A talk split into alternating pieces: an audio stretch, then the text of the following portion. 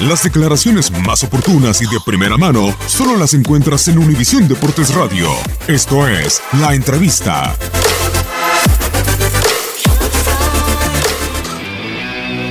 Bueno, hemos hecho un buen partido.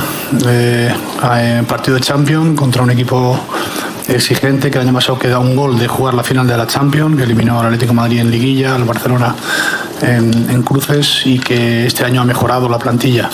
Bueno, un partido complicado, difícil, que yo creo que lo hemos eh, jugado bien y hemos sido justos y acreedores de, los tres puntos, eh, generando muchas ocasiones y, contentos. Satisfechos no, porque esto acaba de empezar, pero contentos.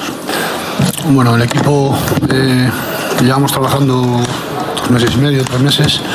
El equipo sigue creciendo, sigue mejorando, eh, pero esto acaba de empezar, queda, queda muchísimo. Tenemos que seguir trabajando duro y, afrontando las diferentes competiciones. Tenemos en tres días un partido muy, muy exigente contra un muy buen equipo como el español. Tenemos que prepararnos eh, para ello. Y respecto a la portería, bueno, te contesto lo que siempre he dicho, que tomemos la decisión que tomemos, tenemos siempre una, una magnífica solución. No voy a añadir nada más a eso.